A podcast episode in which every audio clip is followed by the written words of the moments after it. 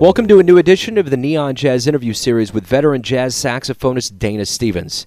He was born in Brooklyn and raised in the San Francisco Bay Area. He just released 2017's Gratitude, and he's got plenty to be grateful about. With a rare kidney disease, he is a survivor and a journeyman jazz cat with plenty of stories and talent. Inspired by his grandfather Elbert Bullock, he would take that early love of jazz and learn more at the Berklee School of Music and later at the Thelonious Monk Institute of Jazz. Then he would play with the likes of Kenny Barron, Gerald Clayton, and so many others. He's got plenty of wisdom to share and a lot of great stories. So get to know him and dig this interview, my friends. Thanks for taking a minute out today. I appreciate it. Yeah, no problem. No problem. So let me dive in here and get an idea of what has been going on with you lately. You got the new album, but in general, what, what's going on in your world musically? A lot as a sideman. Also, um, just recorded a record with Kenny Barron a couple of weeks ago. Um, I'm not quite sure when it's going to be out, but it's going to be out on Impulse maybe I don't know later later this year. Just you know, I played with Fred Hersch this this year, also at the Vanguard. Doing some touring with Billy Childs coming up.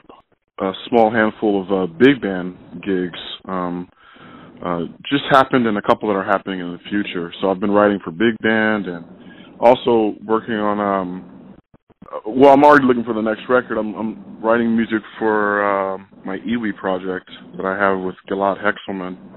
So you know, it's quite a quite a bit of stuff, man.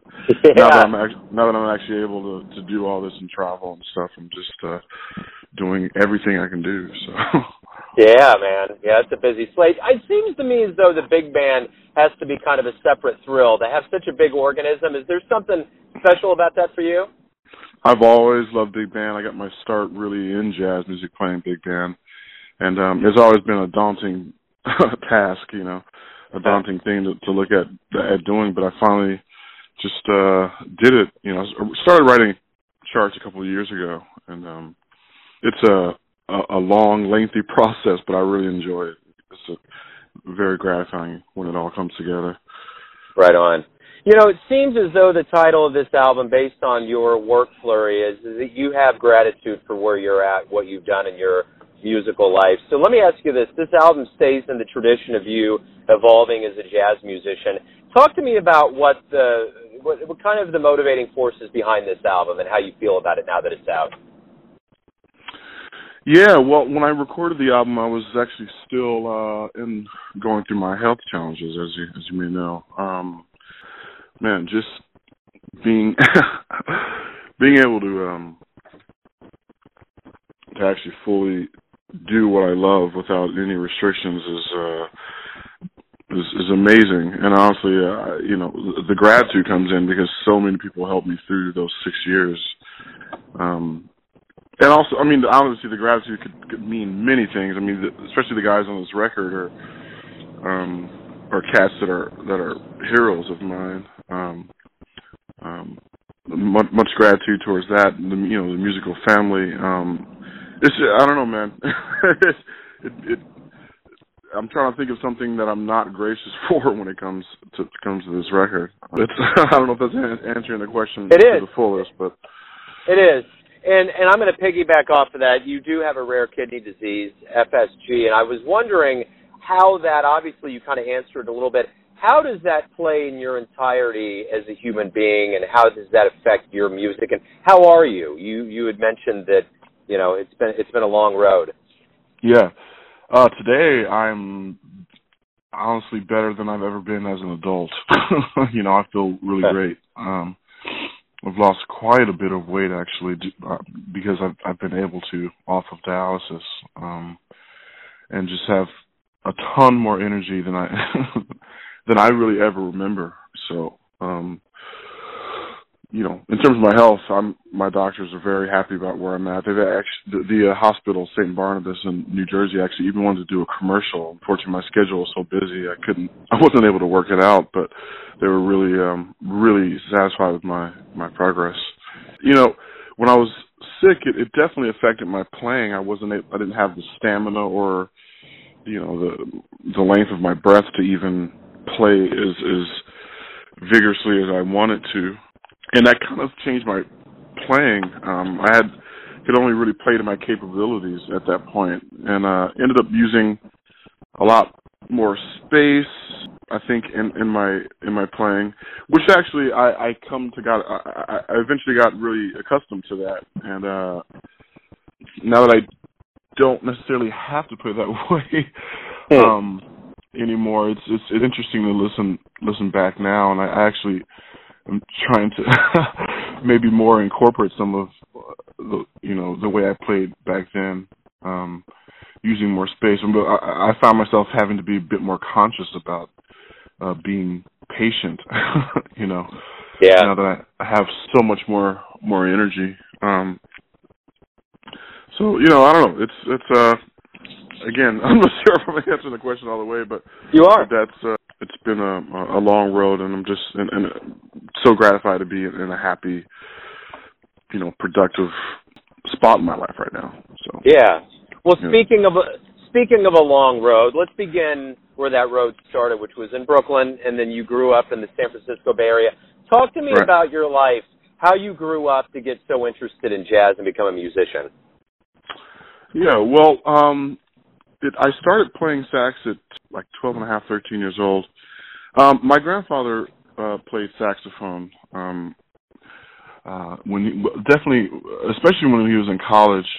And by the time I, I grew up, he hadn't he didn't play as much. But when I picked up my horn at at, at twelve and a half, uh, he you know started to bring out his horn, and I, I get to hear him play and hear his sound. Um, so from him and my dad, who was also into jazz, I mean that's that's where I, I got the buzz. Now for the years before that, I was more into like oldies and pop music, which I still love. Um, but but when I when I picked up the saxophone, it, it kind of gave me focus to jazz. You know, the Bay Area is a great community for for jazz education and for jazz. I think in in general, uh, was educate. You know, I don't know if you've heard of pianist Ed Kelly, but he was around here in the Bay Area when I was growing up, and he was gracious enough to let kind of let anyone come in and sit in on his college class here at Laney College, and um, and that was just hugely instrumental for me um, and, and extremely inspirational. To, you know, to, to be able to actually sit with a master like that and um, and, and learn from him. And um, you know, eventually went to Berkeley High School where I knew the history of that place and who came from that school. And then from on went from there went on to Berklee College of Music and then the Thelonious Monk Institute and so you know it's um it wasn't something I was very into as a very young kid, but once I you know, Sonny Rollins' album "The Bridge" was my real first introduction um, to, to jazz, and, and uh, that still is my desert island record. You know, it's it it, and I remember the slow burn. you know, I didn't really get it the first time I heard it, but at that point, it was really the only CD that I had that my dad bought me. So uh, over the course of the next week or two, I listened to it over, you know, over and over again, and it just that was the that was it. right on. Yeah. Right on. Well, let me ask you this: the one thing that was that was very evident in your bio and in your history is that your uh, grandfather Albert was a big, huge, significant hero for you musically. Why was that? Well, uh, his sound really. Um, I, I really love loved his saxophone sound, um, and and the other thing is he every year until he passed really he went to Monterey Jazz Festival. I mean it was just it was deeply a part of the family. Um and every Saturday morning that was, you know, it was there wasn't wasn't a question about what was going to be happening in the house, what was going to be playing in the house, you know, throughout the day. So and uh we would have um my grandfather eventually went into the um was uh, on the parole board here in California. I'm actually just visiting home right now, so I keep saying here. Um, I just saw my grandmother a couple of days ago. So, um, cool. But so when he, you know, when he came home from being on the road for that job, I mean Saturday, you know, around the house was was was jazz music, and um, you know, I, I don't know, man. yeah, I, I love his. I have a lot of his his old, you know, records, you know, that he collected through many years. Um, and you know, he had a. We would go out on the river sometimes. Uh, he had a boat that we would go out on uh, many weekends throughout the year. We would spend a lot of time together, and, and it was jazz and blues. I mean, he always also went to the blues festival probably every year that you know that he was alive. He he was at the blues festival and the jazz festival in Monterey every year. So so yeah, I mean, he influenced my my taste. You know, my taste. Right on. Right on. Well, the one thing too is is that you have kind of that familial, informal, or that real world way of learning, but you also went to Berklee and went to the Thelonious Monk Institute. What did you learn about jazz in a formal environment? Oh man, it's it's endless. I'm still I'm still learning. I was just talking about my old teacher Hal Crook uh, yesterday actually.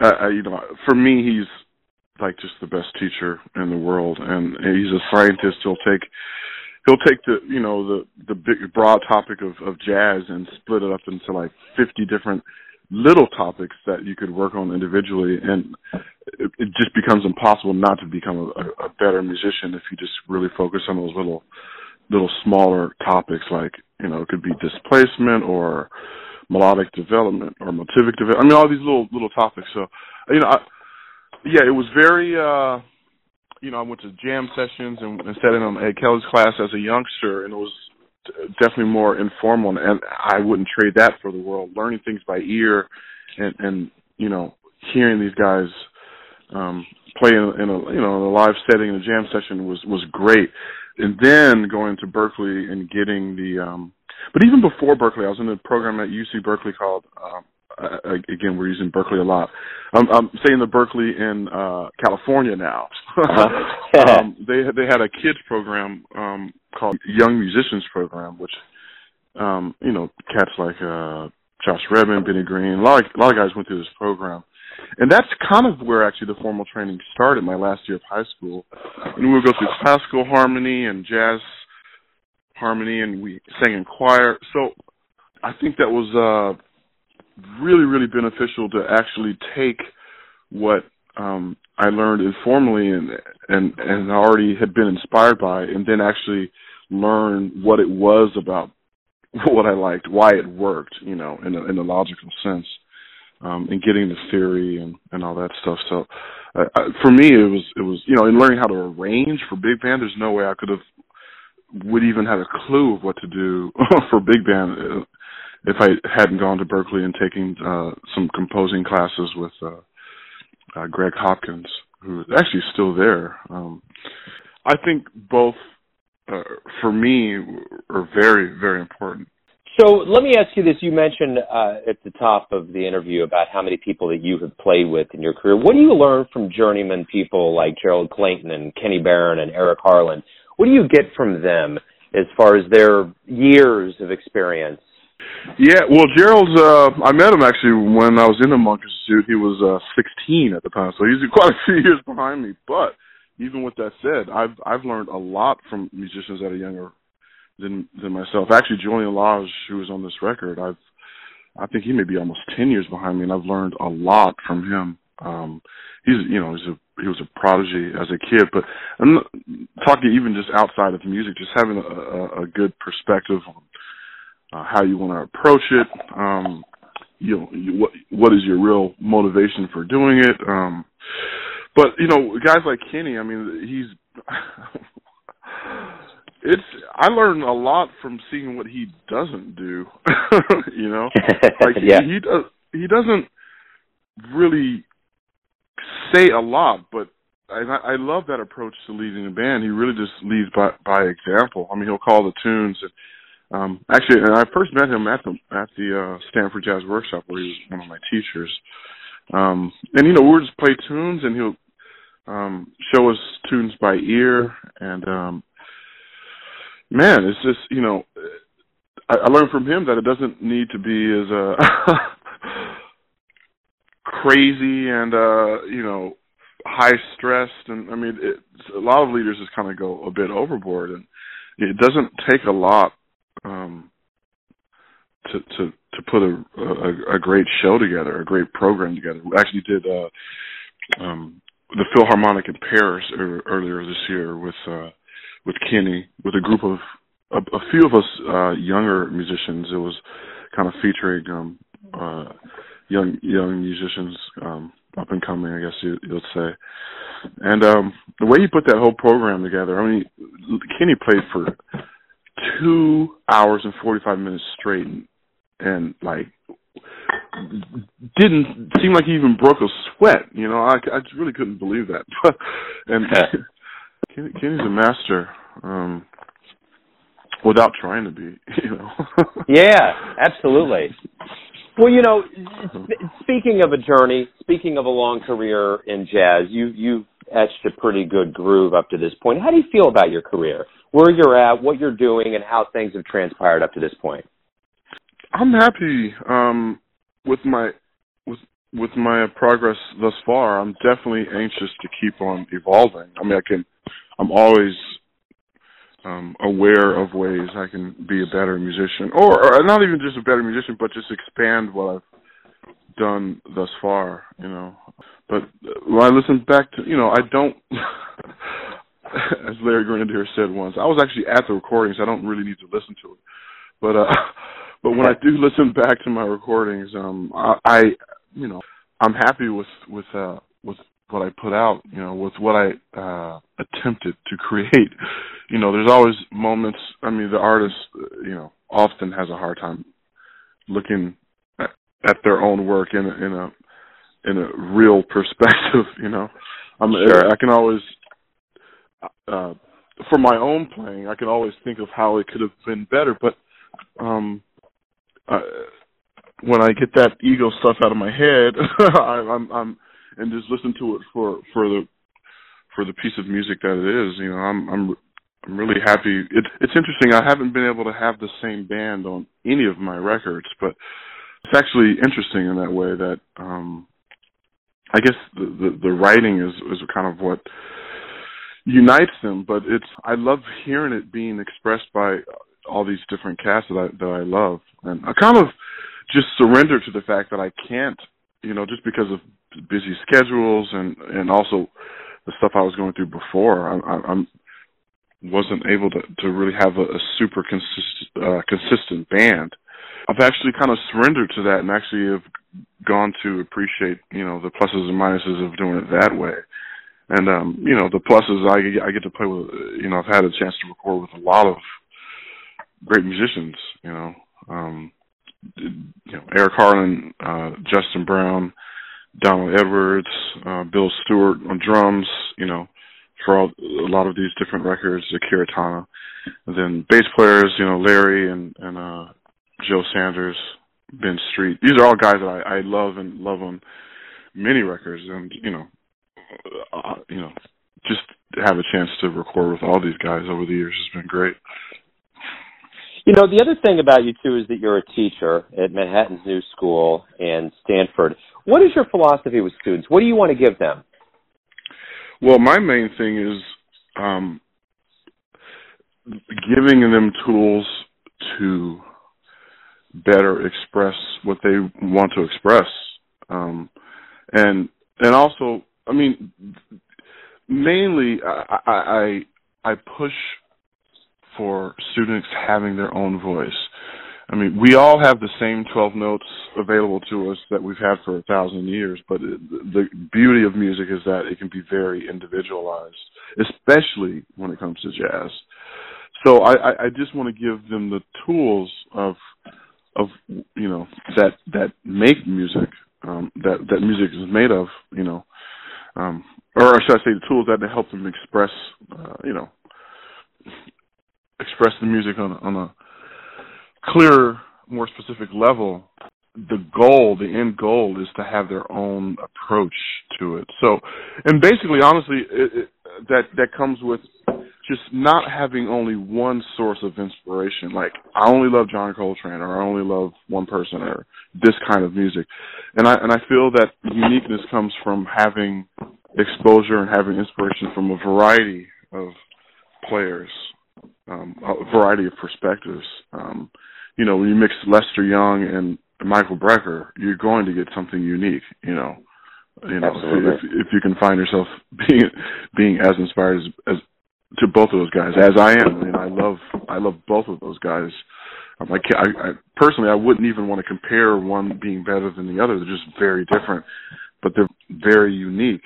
Um, so you know, that's that's really it. I mean, the, the fundamentals of harmony it does slightly evolve over time, but it's pretty, you know, it it is it kind of is what it is, and once you get that, you know, just do the homework of getting the the the foundation, you know, the harmonic foundation that that we need in the rhythmic vocabulary from a lot of different cultures, and and then uh go at it, you know, create your create your sound. That's that's my number one goal when I'm when I'm teaching.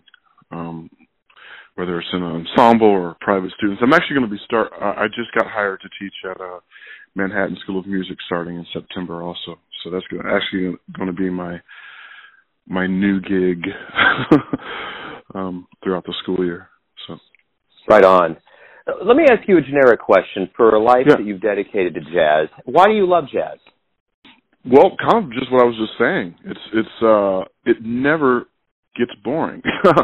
because uh, you know you can hear the same song, the same people even, and played a different night. It's going to be a different thing. Um, the um, element of surprise or, or the mystery about what what's going to happen that night, or, or the freedom to even kind of create wherever you want to go. I mean that that those are the ingredients of addiction to be honest you know yeah. um having gratification and unpredictable um, uh, spurts. You know, that, that, whether it's you know alcohol, whatever it is, anything that people are addicted to, that is the recipe for making someone fanatical. you know, yeah.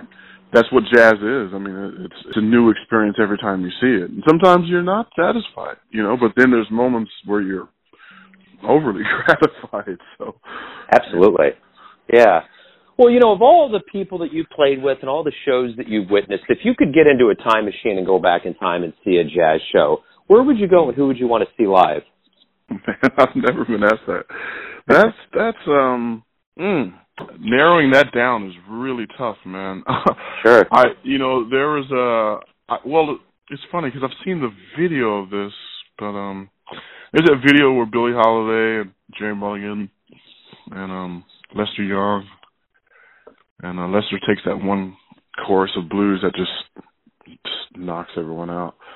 The, I don't know. I would I would love to see that, but uh, man, I I would almost want more time to think about that. So I choose. That's cool. No, know? that's cool. Absolutely. Let me ask you this. Let me let me get everything kind of boiled down to this question here, which is going to get to some essence. And I want to know this. Everyone has a perception of you, your family, your friends, the people that buy your music and see your shows. But when you wake up, who do you think you are? I'm just a combination of all of my experiences thus far. That's all I can say. I mean, I'm someone I I don't I don't necessarily. But this is maybe going taking a, a, a hard left turn here, but I don't see myself as someone uh, who really necessarily believes in strict free will. I can only choose that which I've been exposed to, and I can only, you know, respond and you know, in, in ways that you know I've I've been exposed, you know, been exposed to. So therefore, you know, I can't choose something I, I don't know. Therefore, I'm I'm really limited to to just my experiences and my perspective thus far. So yeah, I don't I don't not not quite sure. Uh, I, I'm comfortable with not knowing who the hell I am.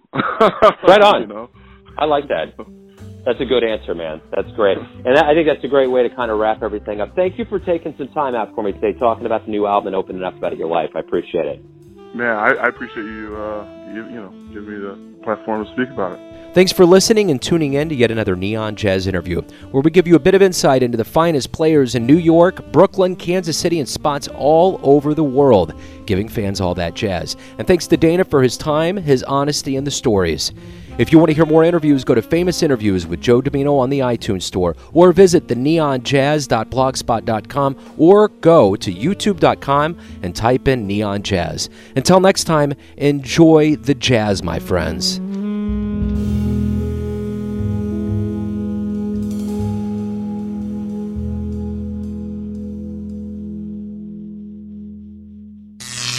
Neon Jazz.